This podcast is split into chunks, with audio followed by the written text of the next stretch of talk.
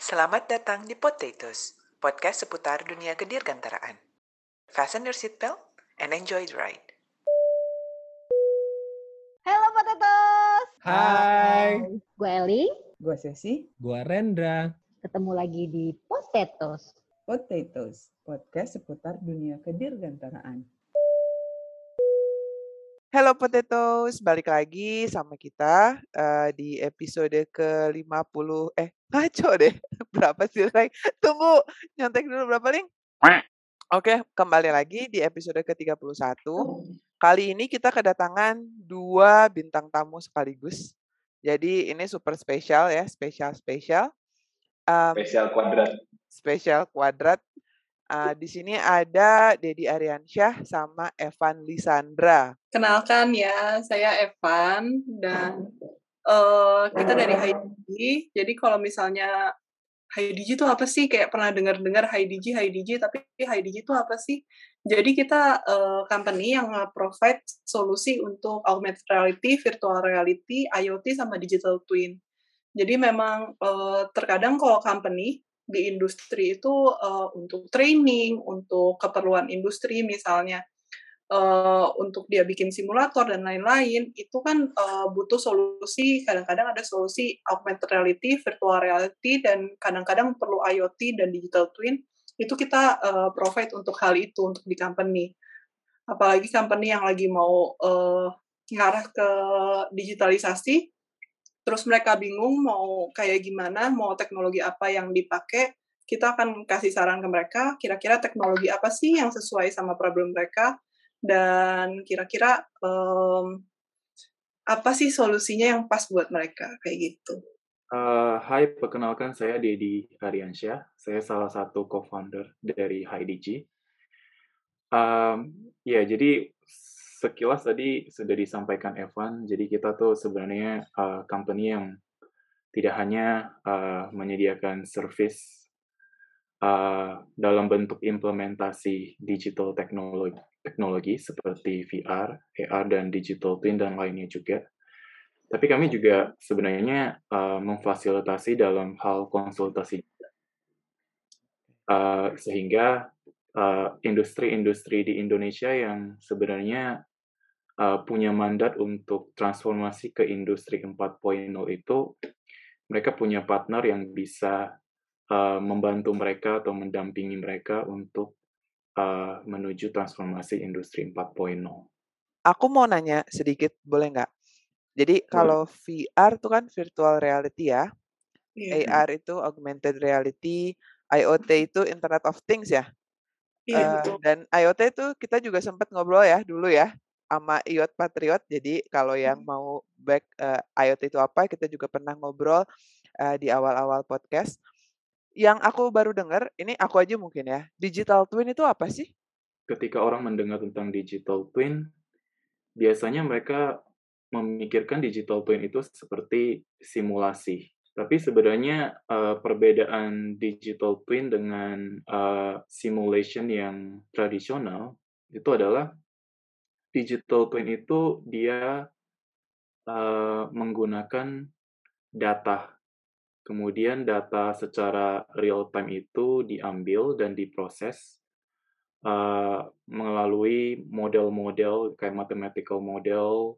Tujuannya sebenarnya untuk uh, merepresentasikan sistem physical itu dalam bentuk digital. Jadi kalau misalnya kita punya uh, mobil, misalnya Formula One, kan Formula One itu misalnya kita anggap mobil asli, lalu kemudian uh, saya nggak tahu sih seberapa kalian familiar dengan uh, Formula One. Kalau misalnya mereka racing, biasa mereka tuh punya tim yang uh, ngemantau terus mobilnya itu kondisinya seperti apa.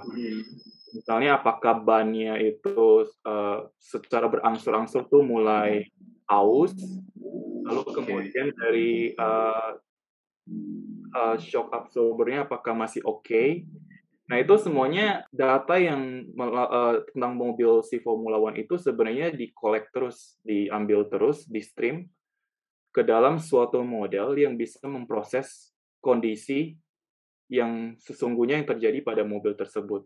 Jadi uh, digital twin itu sebenarnya memberikan uh, visualisasi atau representasi tentang physical system secara real time.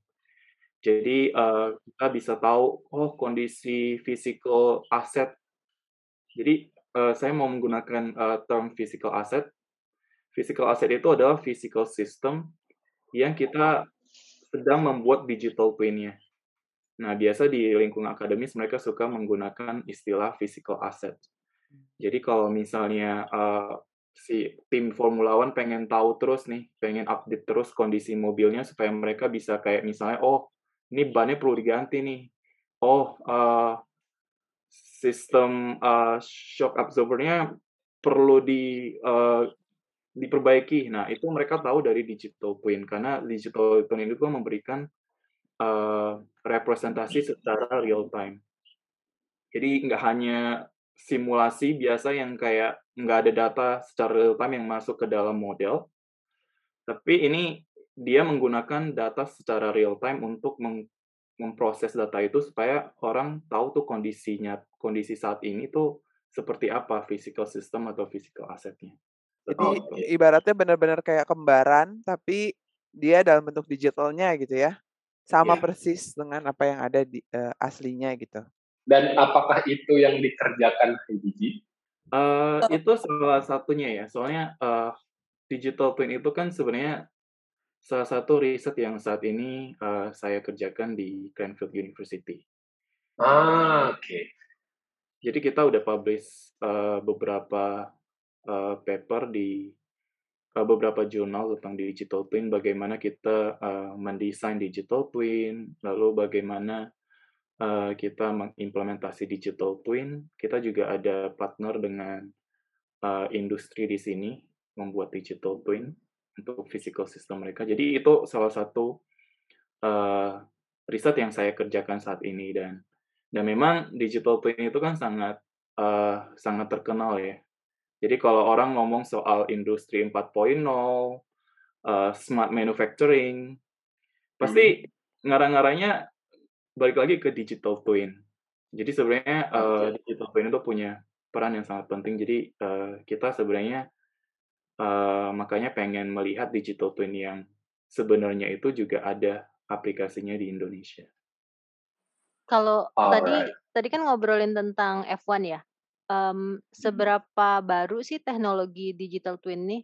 Kalau misalnya sebelum mereka punya digital twin, tampilan yang real time secara uh, streaming pada saat berlaga gitu di sirkuit. Nah, sebelumnya mereka pakai apa gitu sebelum ada teknologi ini?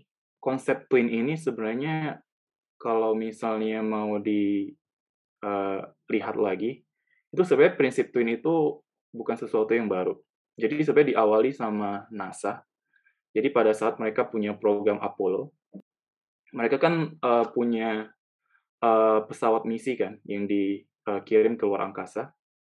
Tapi pada saat itu juga mereka sebenarnya punya simulator. Jadi mereka punya beberapa simulator yang sebenarnya digunakan untuk nge-training si astronot itu untuk menavigasi pesawat dan juga uh, melakukan eksplorasi di di space. Nah, pada saat program Apollo, mereka ngirim pesawat itu ke luar angkasa.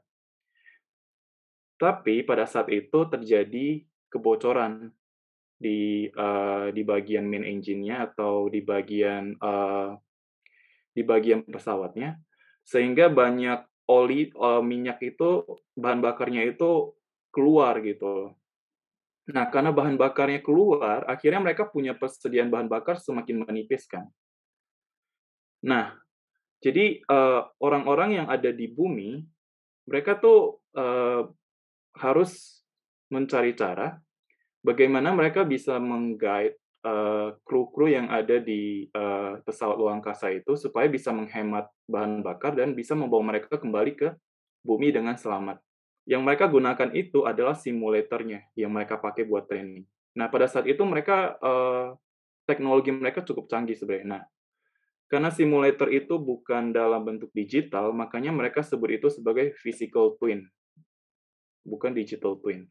Tapi physical twin itu mereka bisa nge-stream data dari pesawat luar angkasa untuk dipakai supaya mereka bisa pelajari kira-kira track apa sih yang paling hemat energi, track apa sih yang paling uh, tidak risky, supaya mereka bisa meng mengasih guide ke ke orang-orang di luar angkasa itu untuk menavigasi pesawat supaya bisa sampai di bumi dengan menghemat bahan bakar. Nah, kondisi itu berhasil. Jadi mereka ber, uh, uh, berhasil menggunakan physical simulator itu atau yang mereka sebut sebagai physical twin untuk mempelajari bagaimana mereka bisa membawa kembali pesawat luar angkasa itu ke bumi. Nah, uh. dari physical twin, kemudian di tahun 2003, itu program Apollo kan sekitar 1960 ya, muncul istilah digital twin dari uh, konsep product life cycle management. Jadi di product life cycle management itu, uh, ada seorang lecturer namanya uh, Michael Greaves. Jadi dia berpikir bahwa uh, untuk memanage produk di dalam satu life cycle itu butuh yang namanya representasi secara digital yang bisa mengcapture seluruh life cycle dari si produk itu. Maka muncul istilah digital twin. Nah, jadi sebelum uh, digital twin itu, jadi digital twin itu mulai dikeluarkan istilahnya 2003. Dan dari 2003 sampai 2012, itu pemanfaatannya selalu di bidang aerospace. Belum masuk ke otomotif. Uh, Belum masuk ke manufacturing. Mulai dari uh, 2000, udah beberapa, ada beberapa riset yang uh, mengimplementasikan digital digital twin di manufacturing atau di otomotif, cuman belum populer. Nah, balik lagi baru dari 2012 itu mulai populer. Nah, kalau untuk uh, sebelum mereka memakai balik lagi tadi ke pertanyaan F1, sebelum mereka uh, menggunakan digital twin, mereka pakai apa sih? Untuk membuat representasi digital dari suatu physical system itu kan mereka butuh sensor kan. Mereka butuh uh, yang namanya telemetri. Telemetri itu kayak nge-streaming data dari sensor supaya mereka bisa melihat uh, agregasi data dari satu physical asset tersebut. Nah, kalau kita trace back sejarahnya itu ya berarti dari sebelum IoT booming, mungkin mereka nggak ada sensor sama sekali untuk memonitor kondisi Formula One. Jadi mereka hanya berdasarkan knowledge dari expert aja. Oh, uh, dari historical data selama mereka latihan simulasi pada jarak sekian untuk kondisi jalan sekian harusnya kondisinya bannya harusnya udah harus diganti gitu sama kayak uh, kalau kita beli mobil kan ada uh, ada ini kan maksudnya Buku kayak service maintenance rutin kapan kita harus ganti oli schedule hmm.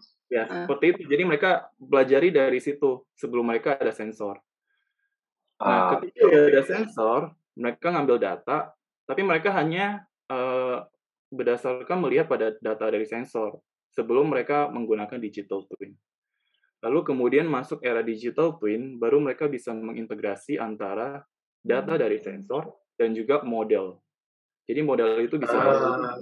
model, sehingga mereka punya uh, cara untuk uh, melihat situasi yang sebenarnya nggak bisa di ketahui hmm. melalui data dari sensor doang. Pasti kan ada banyak data-data yang kita nggak tahu kalau misalnya kita nggak mensimulasikan melalui model kan. Nah dari situ baru dari model itu baru uh, mereka lebih lebih dinamik lah. Sekarang kondisi Formula One itu mereka lebih cepat tanggap gitu karena mereka semakin akurat di dalam memantau kondisi physical asset mereka. Dan apakah cerita ini yang akhirnya menginspirasi berdirinya HiDigi? Nah, si Evan mau cerita dulu, mungkin versi Evan. Oh. Kalau kita lagi awal, memang kenapa ada HiDigi? Emang kita aimingnya buat di industri, kalau kita ngelihat di Indonesia itu banyak industri yang pengen banget buat menerapkan namanya uh, digitalisasi. Cuman memang di Indonesia itu providernya masih minim. Dan kita ngelihat uh, ini visi kita kayak dengan adanya AR, VR, IoT, digital twin, itu orang bekerja itu akan semakin produktif. Jadinya Oke. yang tadinya dia kerja harus satu jam, dengan adanya AR, VR, eh, dan lain-lain ini, dia untuk mempelajari sesuatu lebih cepat, dia ngerjain lebih cepat. Nah, Hmm. dengan dia bisa lebih produktif, ya hidupnya akan semakin makmur secara logika sih. Itu dari segi eh, dream-nya ya. Tapi Iya. Mhm. awal mulanya sebenarnya eh, saya setelah lulus PhD itu memang saya berpikir tentang eh, bikin company sendiri. Oke. Lalu kemudian masih belum yakin kan, karena kan masih baru lulus. Kemudian eh, ya udah cari kerjaan dulu, eh, dapatnya research fellow. Jadi eh, spend one year eh, research fellow di eh, Milan tempat saya PhD. Lalu kemudian kontraknya habis, eh, dapatlah di UK gitu. Nah, pada saat di UK, eh, sebenarnya saya udah coba kayak em, cari tahu sebenarnya kondisi Indonesia perkembangan teknologi digital tuh seperti apa sih gitu kan. Nah, saya saya saya eh, lulus itu 2018. Lalu kemudian di tahun 2018 bulan April itu kan Indonesia mengeluarkan eh, INDI kan. Indonesia Hmm. Industry Readiness Index buat 4.0. Nah, saya baca-baca Hmm. tuh eh, tentang goal secara skala nasional tuh Indonesia pengen mencapai seperti apa sih. Lalu kemudian eh, Indonesia sebenarnya pemerintahnya setelah mengecek, mengevaluasi kondisi perusahaan-perusahaan Indonesia, apakah mereka cukup ready untuk transformasi industri industri 4.0, ternyata eh, secara garis besar banyak yang sebenarnya em, mereka tuh udah tahu tentang teknologi 4.0. Tapi eh, banyak dari mereka yang maksudnya belum tahu eh, bagaimana mengimplementasi teknologi 4.0 seperti itu. Cuman ada dua company yang sebenarnya sudah menggunakan teknologi IoT sama machine learning untuk eh, bisnis mereka gitu, dan mereka mendapat penghargaan. Nah dari situ kemudian pemerintah Indonesia bilang, eh, maksudnya di dalam re- report itu mengatakan bahwa kalau misalnya industri-industri yang berhasil mengimplementasi eh, teknologi industri 4.0, maka pemerintah akan memberikan insentif kepada industri tersebut gitu. Jadi nggak hanya reward tapi insentif. Nah dari situ saya melihat, oh ini ada kebutuhan dari perusahaan-perusahaan Indonesia untuk bertransformasi kan. Lalu kemudian saya mikir, oh ini kayaknya waktu yang momentum yang pas seperti itu. Lalu kemudian saya ketemu anak-anak Hmm. Indo di Greenfield. Ketemu dengan eh, Evan, ketemu dengan eh, Iyo, Gus- Gustina, kita kita ngobrol-ngobrol lah secara santai aja gitu. Lalu Sorry, kemudian dipotong. Tahun berapa tuh? itu 2019 ya, iya 2019. Oh, Oke, berat. Iya. Oke, oke. Ya lalu cerita-cerita, eh, en- entah kenapa nyambungnya ke startup gitu. Aku nanya ke Evan, eh eh, berminat nggak eh, buat bikin startup gitu? Ternyata memang Evan itu sebenarnya dia udah punya mimpi dari eh, SMA pengen bikin mobil terbang. Nah, itu. Heeh, pengen berentrepreneurship juga gitu. oke. di situlah kita mulai pembicaraan. Oke, kayaknya eh, kita punya visi yang sama nih. Dan dari situ kita mulai eh, berdiskusi secara rutin, kira-kira menyamakan persepsi, menyamakan keinginan, menyamakan eh, kayak tiga tahun, lima tahun ke depan mau seperti apa sih gitu. Jadilah Oke. akhirnya terbentuk IDG itu seperti itu. Di tahun yang sama. di tahun eh, kita kita secara verbal bilang yuk kita sama-sama itu di akhir 2019. Oke. Mm-mm. Sama-sama bikin HDG kan, bukan sama-sama Iya. mulai Kayaknya oh, mulai bukan. dari situ. si entrepreneurship-nya sama, terus visi hidup ternyata juga sama. jadilah menikah Oh. gitu ya. Jadi, jadi, jadi guys, Debbie sama Evan ini adalah selain partner di co-founder IBG adalah partner hidup juga. Begitu ya. Iya.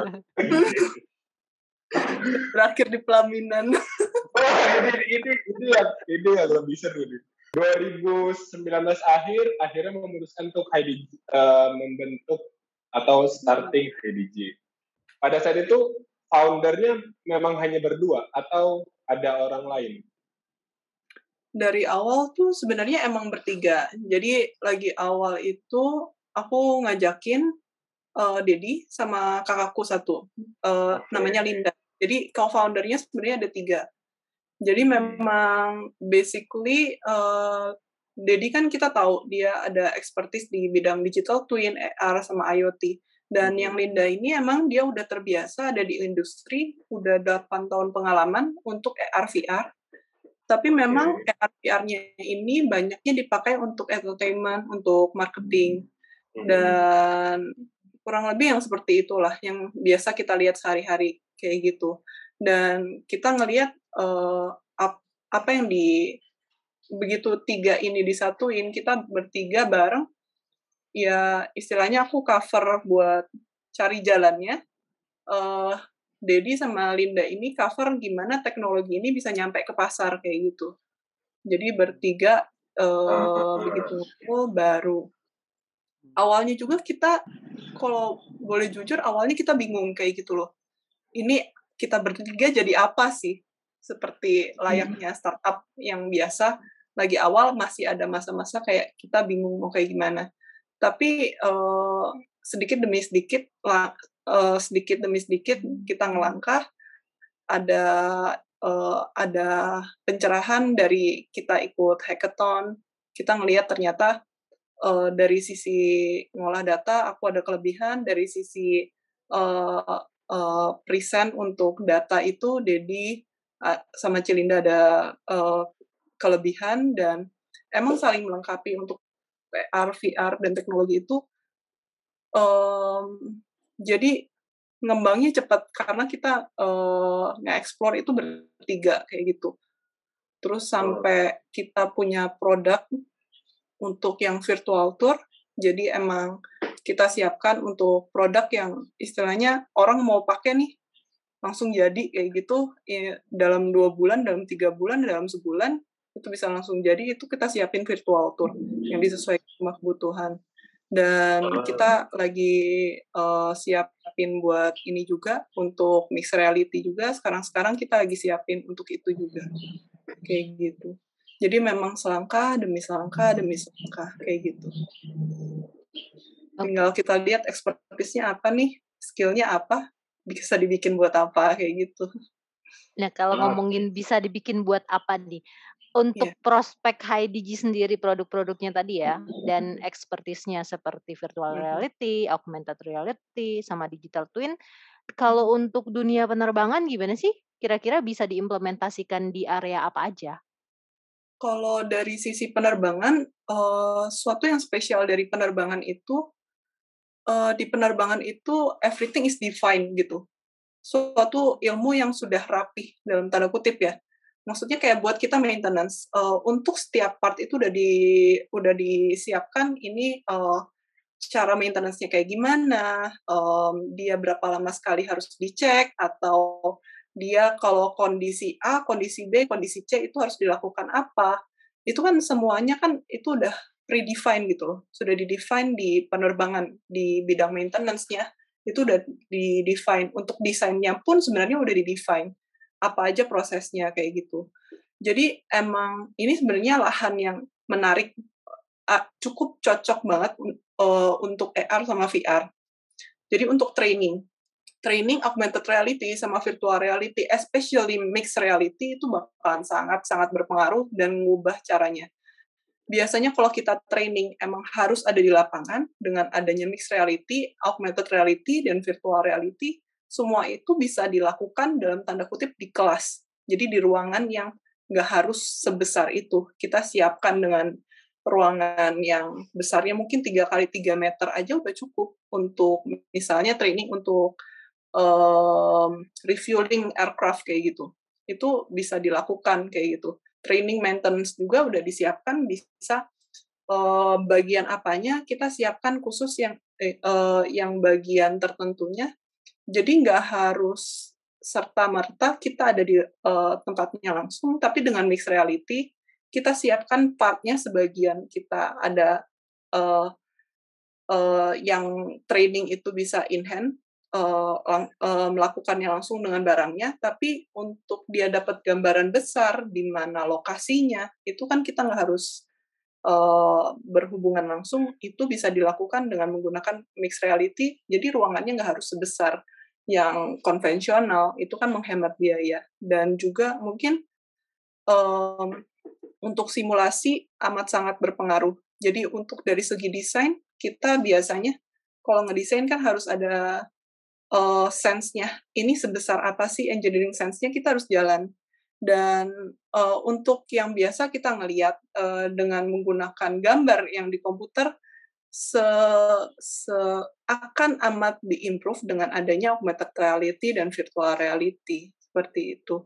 Iya, sebenarnya yang yang paling umum di bagian aviasi itu adalah uh, training dan desain ya. Kalau dari training uh, nampaknya bukan sesuatu yang baru lagi gitu. Kayak kita co lihat contoh kayak US Air Force mereka menggunakan virtual reality untuk nge-training pilot. Jadi uh, mereka ngasih laporan bahwa kalau misalnya sertifikasi pilot itu biasa butuh setahun pakai metode standar, tapi dengan virtual reality mereka bisa mensertifikasi dalam waktu empat bulan. Jadi kan sebenarnya teknologi uh, digital untuk bagian training itu sebenarnya untuk mengincrease time to productivity. Jadi mereka pengen time to productivity itu semakin singkat semakin baik gitu. Tapi tetap secara standar itu semuanya ditik gitu jadi outputnya uh, sama gitu ya? betul dari quality-nya uh, sama tapi waktunya tuh semakin sedikit dan cost yang diperlukan untuk memproduksi orang orang-orang yang punya skill itu juga kecil gitu sehingga mereka bisa uh, mengemploy secara langsung gitu untuk uh, bekerja gitu. Nah, nggak hanya pilot tapi juga cabin crew. Nah, cabin crew itu kan sebenarnya nggak hanya uh, memastikan kalau misalnya passengernya itu nyaman gitu. Tapi mereka uh, ada beberapa kayak uh, misal kayak Air Force um, sorry, Air France itu mereka menggunakan virtual reality untuk nge-training uh, cabin crew mereka supaya mereka cabin crew mereka tahu kalau ada messenger yang lagi sakit itu cara approach-nya seperti apa gitu. Kemudian juga yang tadi Evan sebutin untuk ground handle untuk pengisian uh, bahan bakar buat pesawat. Itu kan sesuatu yang sangat uh, sulit dan sangat kritikal uh, gitu dan itu membutuhkan skill yang sangat uh, maksudnya jam terbang yang harus sudah cukup lama lah karena untuk kan banyak prosedur safety-nya. Nah itu bisa dilakukan melalui uh, teknologi digital gitu karena teknologi digital itu sebenarnya membawa teori sama praktek tuh dalam satu dimensi. Beda dengan pendekatan tradisional yang kita belajar teori dulu, habis itu kita ke lapangan ya. Hmm. Itu kan sangat tidak efektif. Tapi teknologi digital itu membawa dua-duanya itu ke dalam satu dimensi. Kebetulan kan saya uh, belajar human factors juga di PhD saya. Orang-orang uh, itu akan belajar lebih gampang kalau mereka tahu informasi itu kapan harus dipakai. Nah, dengan adanya teknologi digital itu, ketika kita bisa mengembed teori ke dalam hands-on activity, mereka jadi semakin cepat menyerap informasi itu, dan mereka jadi tahu kapan mereka harus melakukan A, kapan mereka harus melakukan B. Seperti itu. Itu di bagian training. Kemudian di bagian desain, nah desain itu tujuannya lebih ke nge-reduce prototyping cost and time juga. Jadi uh, kalau kita lihat contoh di uh, prototyping untuk cabin pesawat, nah kalau uh, pendekatan tradisional kan itu pakai CAD kan, mereka mm -hmm. desainnya ya udah dari situ uh, sampai di monitor doang gitu. Tapi dengan teknologi VR itu itu memungkinkan kita itu langsung berinteraksi dengan desain kita. Hmm. Jadi kita bisa pasang, misalnya kita bisa pakai uh, headset VR, kita bisa melihat secara langsung dan berinteraksi sama desain kita. Jadi kita bisa lihat, oh dari segi reachability, jangkauan itu cukup ergonomis atau enggak. Kemudian untuk operasinya itu cukup gampang apa enggak gitu. Nah jangan uh, kalau pendekatan yang selama ini kan karena kita nggak bisa memvisualisasikan itu dalam bentuk 3D, akhirnya ketika sampai ke pengujian kan kita harus rapid prototyping kan. Entahkah kita bikin mock-up ataukah entah kita bikin yang secara fidelity lebih tinggi, kita bikin kayak setengah jadinya, lalu kemudian kita mulai evaluasi. Kemudian kalau misalnya ada banyak kesalahan kan itu secara iteratif akan mengikir cost sama time yang sangat tinggi kan. Hmm. Tapi dengan dengan virtual reality kita bisa ngecek oh dari segi operasi kayaknya oke, okay. jangkauan semuanya oke. Okay. Kemudian kita juga bisa mengakses kalau misalnya dari segi maintenance itu seperti apa. Apakah sebenarnya hmm. itu bisa digunakan dengan baik ataukah uh, kalau misalnya ada problem itu bisa di maintenance dengan baik atau enggak? Karena kan banyak hal ketika kita udah ngedesain, oke okay lah dari secara ukuran itu uh, kita bisa kayak ancang-ancang gitu. Tapi kemudian ketika si barang itu udah nempel ke benda jadinya, kadang-kadang kita nggak terlalu ngeh kalau misalnya misalnya itu barang kayak new design kita itu sebenarnya menghalangi komponen-komponen yang lain. Hmm. Atau, ini. atau sebenarnya new produk kita itu kalau misalnya uh, harus dibongkar pasang itu susah sebenarnya. Nah, uh -huh.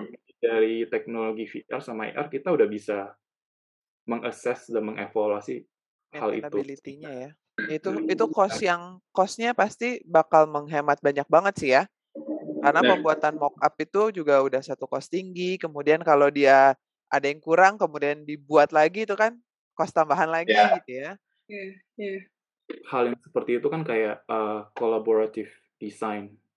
Misalnya okay. kayak uh, kita pakai headset yang sama, kita melihat produk hmm. yang sama. Misalnya produknya KCC, produknya hmm. Linda, uh, uh, hmm. F1, itu mau digabungin. Oke. Okay. Nah, jadi sesi sama KCC sama F1 tuh bisa melihat dua produk di uh, secara bersamaan. Hmm. Nah, jadi mereka bisa itu kan kayak biasa kan ada language barrier kan antara uh, misal designer sama si manufacturer manufacturer yes. ada language uh. barrier. Tapi dengan uh, kayak collaborative design, mereka jadi bisa ngelihat kan, oh ini sebenarnya yang kurang di sini, ini yang nggak pas di sini. Nah itu sebenarnya konsep seperti itu sesuatu yang sebenarnya sudah lama untuk dilakukan gitu loh. Uh, Saya di VR itu kan uh, pas PhD saya juga udah bikin full tour driving simulator dan itu konsepnya itu mudah untuk dilakukan. Cuma memang saat ini kita belum punya uh, POC yang ke arah situ. Karena hmm. memang saat ini kita sedang mencari partner industri untuk membuat si uh, prototype itu gitu, sehingga orang bisa melihat oh ini manfaatnya sangat banyak gitu. Jadi secara konseptual, uh, secara konsep itu sebenarnya sesuatu yang sudah banyak dilakukan dan udah lama gitu. Cuman karena kita masih belum punya partner di mana kita bisa bikin uh, secara real. Jadi saat ini kita belum punya contoh seperti itu. Perusahaan ah, apa aja sih yang yang sekarang udah hmm. mengimplementasikan uh, si teknologi ini, misalnya di dunia aviasi di luar sana, hmm. perusahaan apa aja tuh kira-kira yang udah implementasi dari sisi baik itu desain maupun maintenance misalnya? Kalau dari aviasi banyak sih, kayak misalnya tadi yang saya bilang uh, eh, US Air Force, terus KLM, hmm uh, Air France itu bahkan uh, Japanese company yang Japanese airline itu mereka juga sebenarnya udah pakai VR buat nge-training si mekaniknya. di Indonesia juga sebenarnya udah ada kayak GMF dia pakai augmented reality. Cuman sesuatu yang spesial itu uh, augmented reality, virtual reality. Uh, ini itu terhitung teknologi yang cepat banget berkembang ya. Kalau ngelihat kita ngelihat dalam berapa lama ini berkembangnya seberapa pesat, kayak paling simple kayak di GMF sekarang dia pakai augmented reality with uh, tanpa ada head mounted display. Sedangkan yang sekarang ini kayak um, maintenance streaming dengan head mounted display itu dengan AR yang dengan head mounted display itu udah menjadi sesuatu yang uh, wajar banget dan banyak banget dipakai kayak gitu. Jadi sesuatu yang kalau kita ngelihat ke luar negeri itu udah kayak kacang goreng gitu. Jadi memang ini sesuatu yang hmm, bisa terbilang kita harus cepat ngejar sih kayak gitu. Ah, Okay.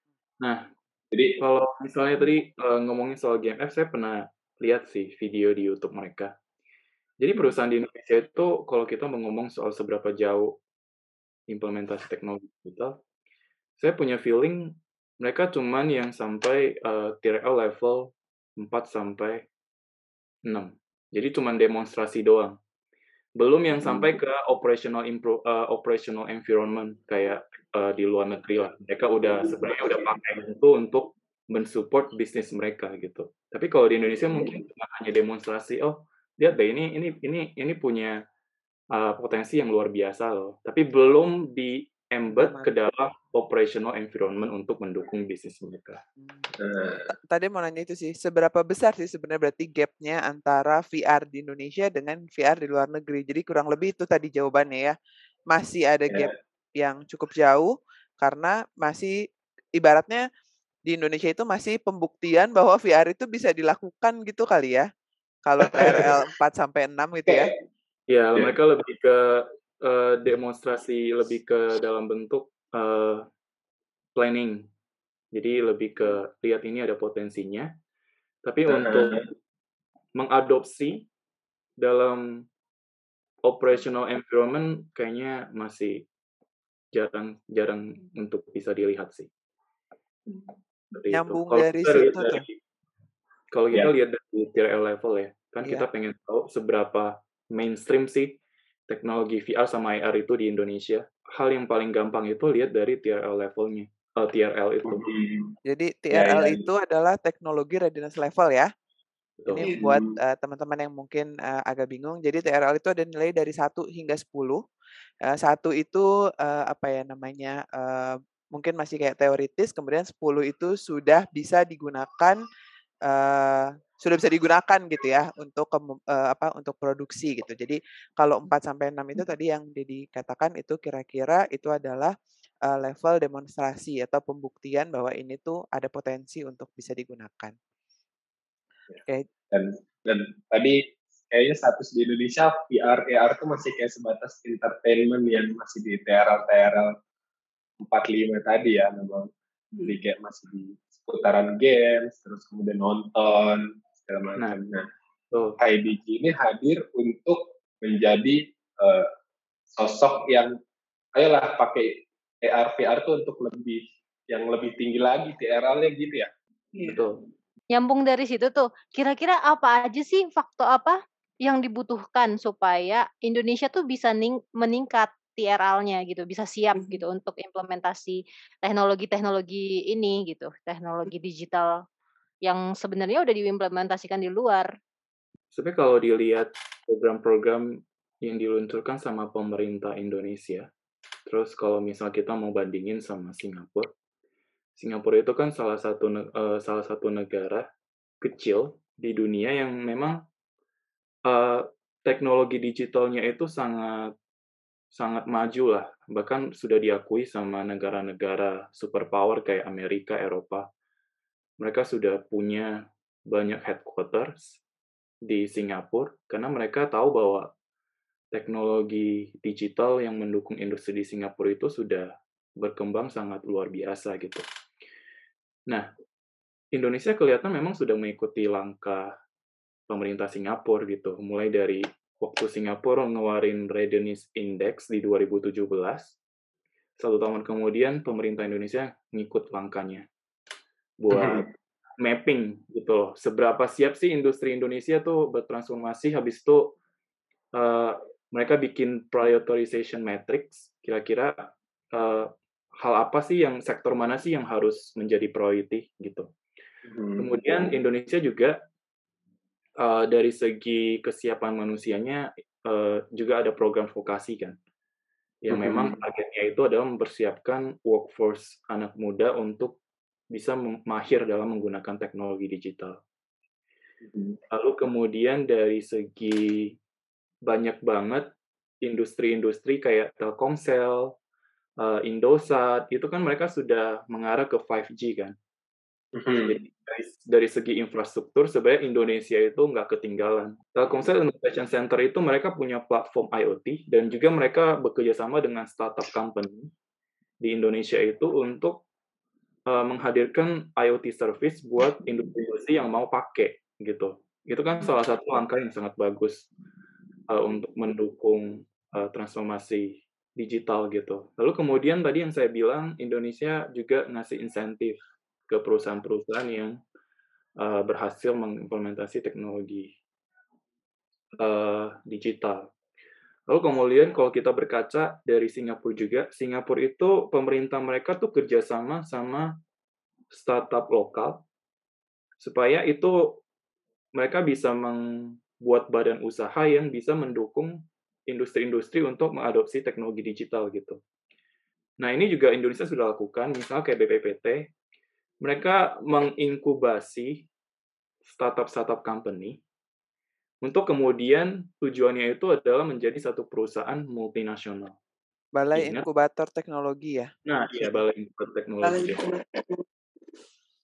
Nah, itu juga sudah puluhan startup yang sudah dihasilkan dari program itu. Dan itu sangat strategis untuk kayak mengumpulkan semua startup-startup yang memang potensial untuk bisa menolong Indonesia itu lebih cepat lah. Mungkin kalau misalnya observasi yang saya lihat, oke okay, Indonesia punya program-program yang sangat bagus, tapi mungkin yang kurang dari yang bisa diimprove lah ya, itu adalah uh, nggak ada nggak ada yang memanage semua itu gitu. Jadi kita nggak ada manager. Ah. Jadi masing-masing itu berdiri sendiri gitu. Jadi kalau masing-masing misalnya di bagian uh, accelerator itu oke okay, mereka menghasilkan startup yang bagus gitu kan. Dari segi edukasi oke okay, mereka mempersiapkan uh, workforce yang bagus. Hmm. Tapi nggak ada koordinasi gitu kan. Kalau kita misalnya lihat uh, permainan sepak bola, kita sebagai manajer kita mau be mau mau membeli pemain-pemain yang bagus. Kita mau bagusin lini penyerang, lini defense, itu oke. Okay. Tapi kalau misalnya nggak ada manajer yang mengkoordinasi strategi, itu nggak akan efektif gitu. Ah, oke. Okay. Jadi Indonesia tuh sebenarnya pemerintah harus bersifat sebagai manajer, ah. mengkoordinasi semua program-program mereka sehingga itu ada kesinambungan gitu. Jadi mereka harus mapping input sama output misalnya dari vokasi itu apa, lalu kemudian dari situ larinya ke mana gitu. Sehingga hmm. kalau ada orang yang mengorkestrakan semuanya, itu akan menjadi sangat efektif. Dan harusnya fungsi manajer yang di expect tadi itu sebenarnya harusnya ada di fungsi mana sih? Kalau di pemerintah Kira-kira, gitu mungkin ya. Nah, kalau di pemerintahnya, Uh, nah, dari pemerintah itu juga sebenarnya harus ada koordinasi sih di dalamnya kayak dari uh, Kemenristek gitu kan, dari Kemendikbud. Uh. Itu mereka harus ada koordinasi gitu loh. Jadi uh, saya suka saya suka yang melihat Apple. Mm-hmm. Jadi Apple itu perusahaan Apple, mereka kan punya bagian departemen marketing, departemen desain, departemen engineering. Jadi masing-masing departemen itu si uh, almarhum Steve Jobs itu mereka bilang mereka sistemnya itu bergerak seperti startup. Jadi marketing itu ada startup sendiri, desainer itu adalah startup sendiri, manufacturing itu adalah startup sendiri, di mana mereka bekerja bersama-sama untuk mencapai satu goal. Pemerintah Indonesia itu juga bisa mengadopsi seperti itu gitu. Jadi dari Kemendikbud itu paradigmanya berfungsi sebagai startup. Jadi dari program-program mereka, mereka pengen goalnya seperti apa. Kemenristek tuh goalnya seperti apa. Lalu kemudian mereka duduk bareng-bareng untuk men-align dari skala nasional itu tujuan mereka seperti apa gitu. Jadi Hmm. tanpa ada tanpa ada koordinasi dan integrasi dari lembaga-lembaga pemerintah di dalamnya, itu juga nggak akan jalan seperti itu. Jadi kalau dari pandangannya, eh, pandangan Dedi sekarang posisinya tuh sebenarnya kuncinya ada di pemerintah dulu ya, maksudnya cara manajemen yang diharapkan tadi itu benar-benar bisa menjadi manajer lah untuk startup-startup supaya lebih cepat menuju 4.0 tadi dalam hal ini eh, seperti yang dilakukan oleh IDG gitu.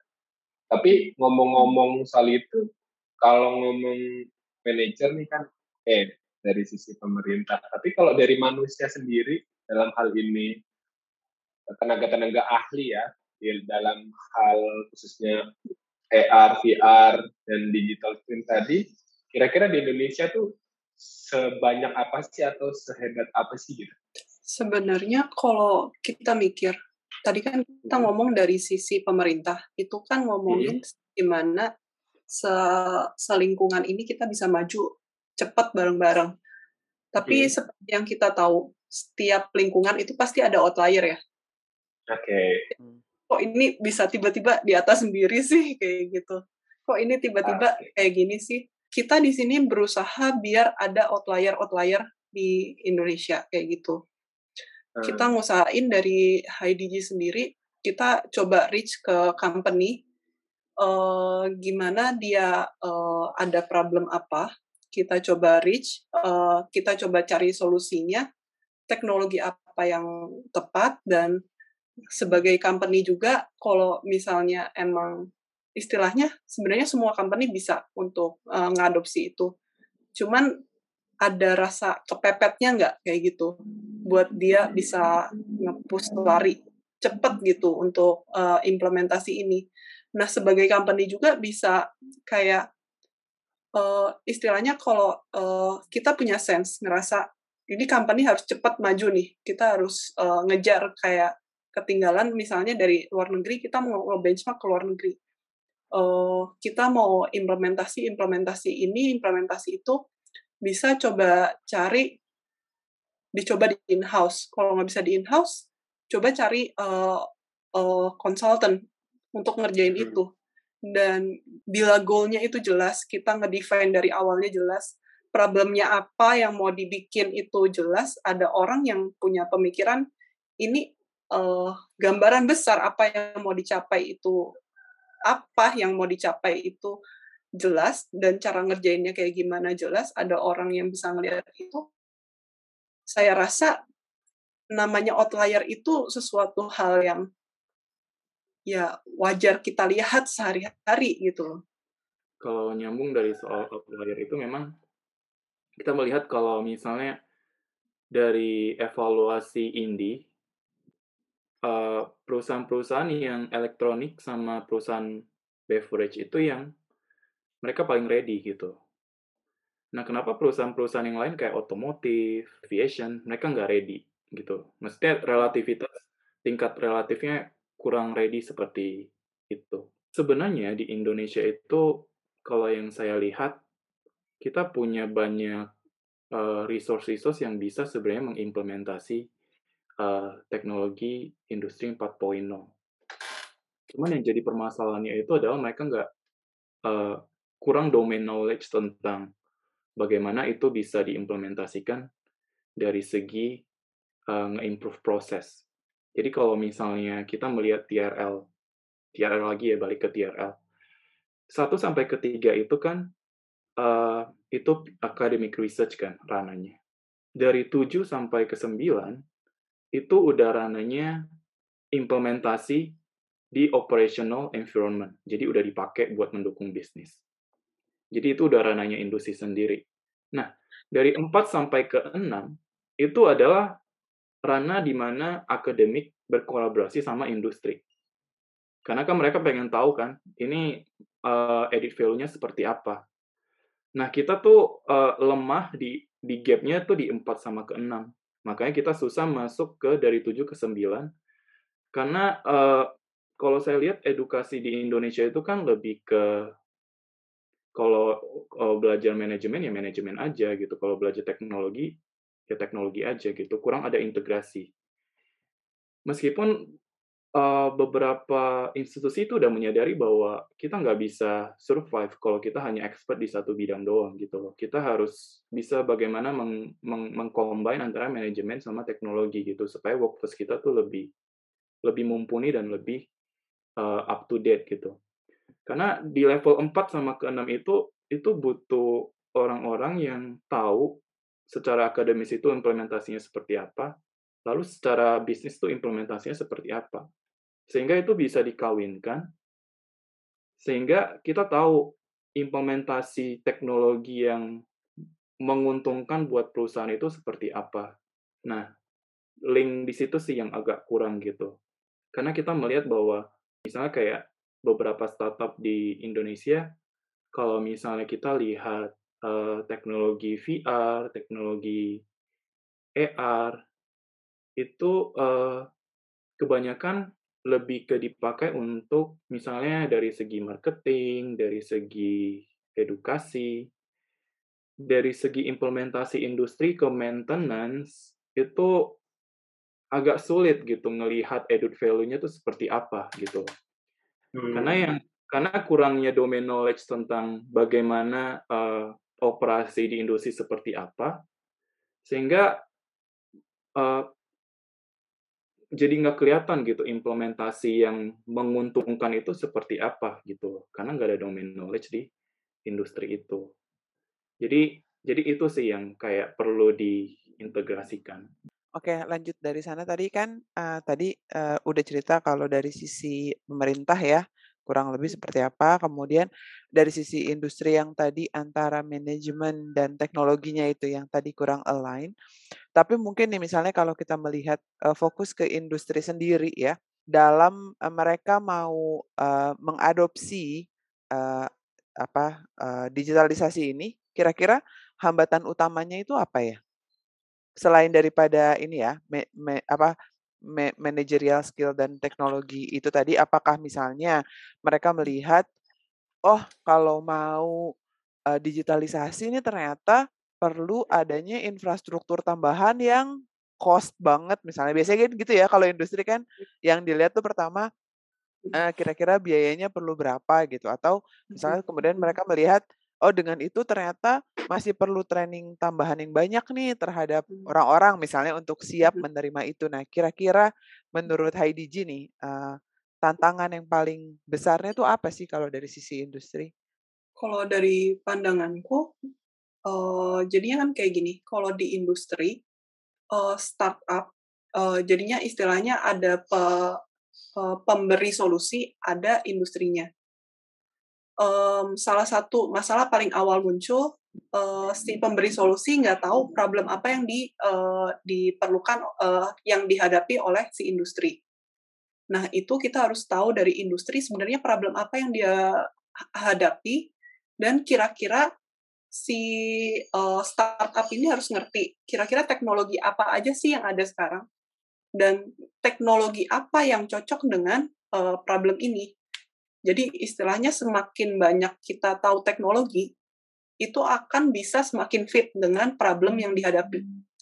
Contoh uh, untuk training, training itu kan bisa pakai ada namanya augmented reality, ada virtual reality, dan juga ada uh, mixed reality.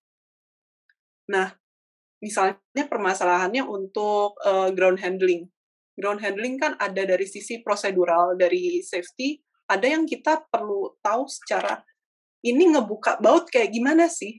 Kalau kita ceritain doang, kita ngeliat video doang, pada akhirnya pada saat di lapangan dia nggak tahu juga. Karena itu uh, kita perlu ngerti juga sebenarnya yang mana yang kita butuh, augmented reality, virtual reality, atau mixed reality. Kalau butuhnya cuma prosedural, dikasihin mixed reality, over over budget dong pasti. Makanya kita harus ngerti yang mana yang cocok. Itu kita harus ada konsultasi kali itu. Sekarang kalau kita tahu ternyata kita butuhnya mixed reality nih. problem kedua yang muncul, apakah ada yang nge-provide untuk pembuatan mixed reality ini? Contoh, untuk mixed reality itu butuh ada uh, domain knowledge dari augmented reality, virtual reality, sama si uh, Internet of Things. Uh, apakah hal itu bisa di-provide sama, dia bisa nyari orang untuk yang memiliki tiga domain itu. Jadi istilahnya kalau dia bisa misalnya ada terpisah antara augmented reality, virtual reality sama si IoT ini terpisah orangnya, apakah dia bisa mengintegrate tiga orang ini untuk bisa menghasilkan satu produk? Nah itu problem kedua. Nah um, problem selanjutnya ya namanya kita ngomongin teknologi. Ada beberapa hal yang kita muncul selanjutnya, kita harus ada iterasi. Apakah dia eager untuk mau jalan terus, jalan terus? Karena sesuatu itu uh, namanya teknologi itu berkembang. Kayak proses kita, proses ngejalanin bisnis juga berkembang. Kayak kita proses produksi, even di setiap company itu pasti berkembang. Kalau nggak berkembang pasti ketinggalan. Apakah dia mau ngelakuin itu? Jadi emang hal-hal itu kita harus sadar uh, jangan sampai kita keputus di tengah. Uh, misalnya kayak lagi kita ngomongin lagi di awal, um, kita di industri kayak gitu kita nemuin problem ya udah ini udah berlangsung sampai sekian tahun ya it's okay gitu loh dan waktu dia mau dicariin solusi uh, ini ada budget dia harus keluarkan untuk itu uh, uh, coba diakses dulu apakah uh, uh, itu masih oke okay. karena untuk jangka panjang biasanya kita ngomongin kita ada budget keluar di awal biasanya di sekian lama dia akan mengimprove dari sisi uh, si efektif uh, dia bisa bekerja lebih cepat, jadi lebih efektif kerjanya. Dan itu kan cost saving juga sebenarnya, kayak gitu. Jadi lebih berpikiran jangka panjang, tapi ya balik lagi, uh, ini lebih ke apa ya? Secara kita jalan, yang kita belajar itu ya jalan pasti jadi gitu loh. Cuman kadang-kadang yang menjadi masalah di tengah jalan kayak aduh kok ternyata gini ya terus berhenti. Itu yang sayang sih. Jadi tengah jalan uh, berhenti itu jadi capek aja gitu. Itu yang uh, perlu dihindari kayak gitu. Ya oke. Setuju sih. Memang yang paling kentara itu adalah bisnis case yang nggak jelas gitu loh. Dari uh, industri yang mau mengadopsi teknologi digital juga mungkin mereka kurang uh, paham dengan potensi teknologi industri 4.0 gitu. Jadi mereka nggak tahu bagaimana itu bisa mengimprove uh, proses produksi mereka gitu. Lalu kemudian dari segi pemberi atau pemberi uh, pemberi teknologi itu mereka juga ngerti problem di industri itu seperti apa. Sama-sama ngerti jadi nggak nggak nggak nggak nyampe gitu loh. Akhirnya nggak tahu bisnis case yang menguntungkan buat industri itu seperti apa gitu. Lalu kemudian bergerak dari situ gitu. Ini ini ada survei dari dari jurnal paper yang sangat uh, terkini gitu 2019 yang mensurvei uh, manufacturing company di Eropa gitu. Jadi mereka sebenarnya pengen tahu apa sih yang sebenarnya menjadi faktor buat mereka itu mengadopsi teknologi industri 4.0. Jadi sebenarnya ketika mereka survei, mereka menemukan bahwa untuk transformasi industri 4.0 itu nggak hanya soal teknologi, nggak hanya soal infrastruktur, tapi lebih ke paradigma berpikir gitu loh. Maksudnya apa? Apakah manajemen dan leadership di organisasi itu mereka punya paradigma continuous improvement? Jadi mereka pengen terus mengimprove proses mereka sehingga mereka mereka bisa nge-cut cost, nge-improve quality, terus-menerus gitu. Jadi yang mereka temukan kalau si nggak ada budaya seperti itu di dalam uh, perusahaan itu, maka akan sangat kecil kemungkinan mereka mau invest. Dan itu yang ditemukan di perusahaan-perusahaan Eropa. Jadi uh, balik lagi sih memang kalau bicara soal transformasi industri 4.0 itu nggak hanya soal transformasi teknologi bagaimana kita bekerja, tapi juga transformasi cara kita berpikir. Kayak mau dibawa ke mana sih perusahaan itu gitu. Dari HiDigi sendiri, dari segala macam apa ya challenge tadi, kemudian kondisi Indonesia juga yang sekarang sepertinya belum siap ya. Seberapa optimis sih HDG bisa survive di Indonesia ya gitu. Mungkin kalau berbisnis era di Indonesia nggak bisa kan bisa luar negeri. Tapi maksud saya seberapa optimis bisa berdiri di Indonesia? Gitu. Kalau secara mindset kita ngomongin seberapa optimis, optimis banget. Optimis, optimis sekali. Soalnya satu, kita ngerti cara ngerjainnya karena emang kita ada expert, ada Dedi uh, sama Linda yang expert uh, di bidang ini. Ya istilahnya untuk pengerjaannya kita bisa. Kayak kita kadang-kadang greget, ini tuh dikerjain enam bulan tuh jadi kenapa uh, untuk birokrasinya berat kayak gitu. Cuman maksudnya namanya batu kalau ditetesin sedikit-sedikit pun pasti bolong gitu loh. Ya kita optimis uh, istilahnya seberapa ribetnya itu memang ada lebih banyak proses kalau di Indonesia. Tapi kalau kita jalanin pasti jebol juga kalau kita secara optimisme kita kayak gitu. Kurang lebih seperti itu. Jadi uh, kita tahu bahwa uh, industri 4.0 itu kan dia pasti ada value gitu. Dia punya impact ke bagian ekonomi, dia punya impact ke bagian sosial, dia punya impact ke bagian environment. Mm-hmm. Jadi secara value itu kita yakin bahwa mau nggak mau, cepat atau lambat, meskipun Indonesia perusahaan-perusahaan Indonesia kayak ngulung-ngulung waktu, mau nggak mau mereka pasti implementasi. Kalau nggak mereka akan kalah saing sama industri-industri luar negeri. Jadi istilahnya tinggal tunggu waktu aja. Misalnya kayak kayak soal energi deh. Kita di luar negeri tuh udah udah udah mengarah ke semuanya sustainable energy gitu kan. Indonesia masih kayak ah nggak hmm. apa-apa kita coal kita masih banyak gitu.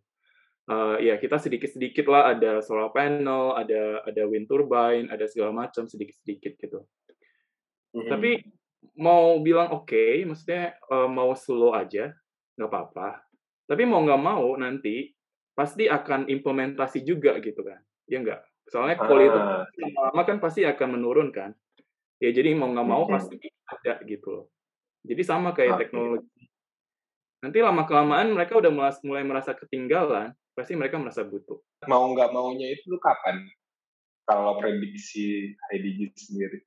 Kalau kalau dari kita sih lihat, uh, ya Indonesia sebenarnya kalau mau lihat kompet, kompetisi di South East Asia doang ya itu udah ketinggalan sama Singapura gitu loh.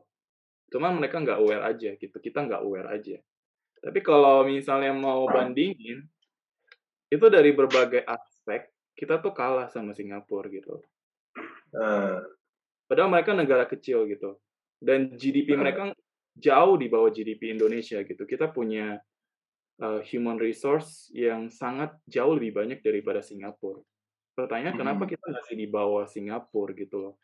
Maka sebenarnya kalau mau compare dengan Singapura, ya sebenarnya dari tahun-tahun yang lalu kita tuh harusnya sekarang gitu. Sekarang-sekarang ini uh, dalam satu dua tahun ini ada yang berkembang pesat kayak gitu. Istilahnya kalau gampangnya kita ngelihat ke Singapura lah. Istilahnya kalau orang yang pinter-pinter, Indo itu orangnya pinter-pinter.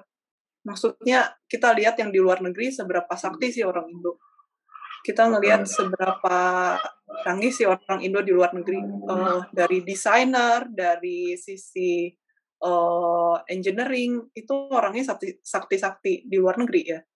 Terus orang-orangnya berarti human resource-nya bagus ya. Human resource-nya bagus. Di Singapura orangnya cuma berapa banyak sih? ya kan? Secara human resource terbatas. Terus uh, sumber daya Singapura terbatas. Di Indo itu manufacturing barang tuh banyak banget. Sumber daya hmm. banyak banget. Kita punya segalanya dari human resource dan lain-lain. Tapi dan Singapura yang belum punya udah semaju itu. Sebenarnya tinggal didorong dikit. Kalau begitu hmm. orangnya tuh kedorong, kepepet, itu istilahnya potensinya besar kayak gitu loh. Eh. Jadi ya di sini kita lagi berusaha buat mendo menjadi salah satu pendorong itu gitu loh. Ah, okay. Jadi istilahnya ketika nanti Indonesia siap, Ren, HiDG itu udah ada untuk memberikan solusi. Ya, ya. Iya. Ya biar jadi terus biar dorongannya nggak cuma dari HIDG itu tolong Pak Pak Menteri, Mas Menteri, tolong Pak Presiden juga Pak dilirik Pak dibantu dorongannya biar lebih cepat biar 4.0 Indonesia 4.0 nya nggak cuma jargon aja gitu ya. Iya. Sekarang udah pada 5.0 loh. Kita harus ngejar juga. HIDG juga lagi ngejar 5.0. Gap kita masih agak jauh ya. Butuh semangat sama-sama nih, bukan cuman industrinya aja Iya. yang siap, tapi kayak government, terus kalian sebagai pe, apa fasilitatornya juga harus udah siap gitu. Jadi memang butuh banyak kerjasama antar semua stakeholder yang terkait. Kolaboratif. Kolaboratif, semangatnya harus Kolaboratif. kolaboratif. Oke, Aduh. untuk mengakhiri kolaborasi kita hari ini, mungkin kita bisa memberikan Evan atau Dedi eh, beberapa apa ya kata-kata penutup yang ingin disampaikan kepada para pendengar. apa ya? Ya mungkin kita harus lebih lebih aware dan lebih aktif kali ya untuk berkaca dari eh, negara-negara yang dekat sama kita seperti Singapura. Eh, kan evaluasi itu selalu selalu ada dari eh, international community, misal dari World Economic Forum, mereka ngeluarin report tiap tahun mengakses kondisi-kondisi negara-negara uh, di dunia gitu. Jadi kalau kita aware dengan apa yang sebenarnya perlu dilakukan, maka sebenarnya uh, kita tuh sudah siap gitu. Cuman kita kadang-kadang nggak aware saja bahwa negara lain tuh udah sejauh itu loh gitu loh. Dan kita masih yang kayak uh, sebenarnya kita udah mulai melakukan effort untuk mengarah ke transformasi industri 4.0. Tapi mungkin lebih ke uh, dari segi komitmen, dari segi uh, kesungguhan itu mungkin harus ditingkatkan lagi sih. Ya memang harus harus harus harus melek gitu loh, harus uh, harus aware dengan apa yang terjadi sekeliling kita. Uh, harus menjadi yang pertama tahu isu-isu tentang perkembangan teknologi dan bisnis yang ada di dunia, supaya itu kita nggak ketinggalan, kita bisa cepat tanggap. Kalau misalnya kita menjadi uh, pionir-pionir, itu akan menciptakan uh, ekosistem buat kita kerjasama dengan negara-negara yang superpower gitu.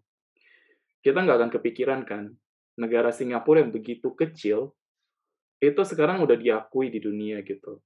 Bahkan ketika saya lagi uh, rapat project di UK, mereka lagi mau bikin uh, research grant. Uh, salah satu kolaborator saya tuh udah udah mikir, yuk kita ajak universitas di Singapura buat kerjasama. Itu kan sesuatu yang kayak kenapa Indonesia nggak di nggak di, nggak dipikirin gitu kan. Jadi Ya. karena Indonesia Singapura secara negara kecil tapi mereka melek dengan kemajuan-kemajuan teknologi gitu. Sehingga mereka nggak kalah cepat dengan negara-negara superpower yang lain. Dan saya rasa Indonesia juga harus seperti itu sih. Kita jangan sampai kalah cepat gitu loh. Jadi kita harus melek teknologi juga. Dan berusaha untuk mengimplementasikan itu lalu ketika sudah diimplementasi itu punya hasil yang encouraging itu harus dipublikasikan di mana-mana gitu supaya itu menjadi satu contoh yang baik buat industri-industri yang belum menerapkan tapi rencana untuk menerapkan hal itu. Jadi kayak ada satu role model yang diciptakan dari perusahaan yang satu ke perusahaan yang lain. Itu kan setidaknya mengencourage uh, perusahaan-perusahaan lain untuk oke okay, ini udah terbukti, yuk kita contoh, yuk kita implementasi sehingga uh, perkembangan dari segi teknologi dan bisnis itu merata gitu loh di Indonesia. Mhm. Seperti itu. buat kita mendigitalkan, make it simple, jangan dipikir ribet. Istilahnya kalian punya problem apa, dikomunikasikan sama orangnya yang ngerti gimana solusinya, ya implementasi. Jadi make it simple. Karena jangan sampai karena kita ribet sendiri jadi nggak terlaksana kayak gitu loh. Dari government, dari industri, dari kitanya juga yang uh, provide solusi, make it simple as simple as you can gitu loh. Jangan dibikin ribet. Intinya kalau mau coba Iya, iya. jangan tunggu terlalu Iya, lama. coba jalan aja. Karena dari hal kecil tuh kita bisa belajar banyak hal. Mm. dan dan supaya industri juga lebih simpel pakai jasanya HiDigi gitu. Iya dong, tentu dong. Sama HiDigi tuh semuanya dipersimpel, sesuaikan sama problemnya. Kayak Ah, gitu. Oke. Jadi itu guys yang mau pakai jasanya HiDigi dan hidupnya bisa lebih simpel, silahkan nanti di kontak-kontak HiDigi. Oh ya ada ininya official account atau web landing page-nya. Bisa disebut nanti kita Instagram kita ada di hidg.asia, bener ya, Det? Mm-mm. Website-nya juga hidg.asia. Heidi at heidigi.asia Instagramnya terus webnya heidigi.asia di intip aja guys Iya. Iya. H-I-D-I-G-I ya. Iya. Oke guys, sekian dulu eh, ngobrol-ngobrol kita bareng Heidi G. Seru banget hari ini. Tapi eh, akhir kata kita pamit. Gue Eling. Gua Sesi. gua Rendra dan teman ngobrol kita hari ini Evan, Dan saya Dedi. Terima kasih sudah mengundang kami. Sampai jumpa di podcast selanjutnya. Dah. dadah thank you.